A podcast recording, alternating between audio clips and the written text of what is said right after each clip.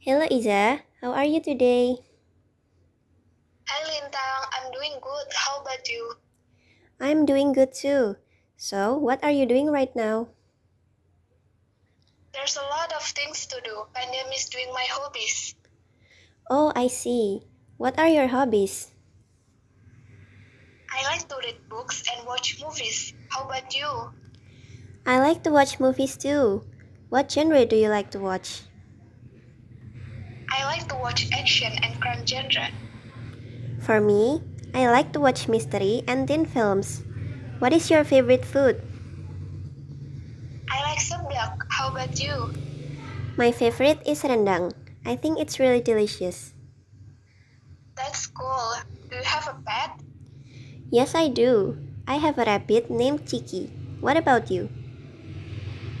I do have two cats. Their names are Gio and Leah. By the way, what do you want to be in the future? I want to be a fashion designer. What about you, Iza? I want to be a successful person. Nice to get to know you better, Lintang. Nice to get to know you too.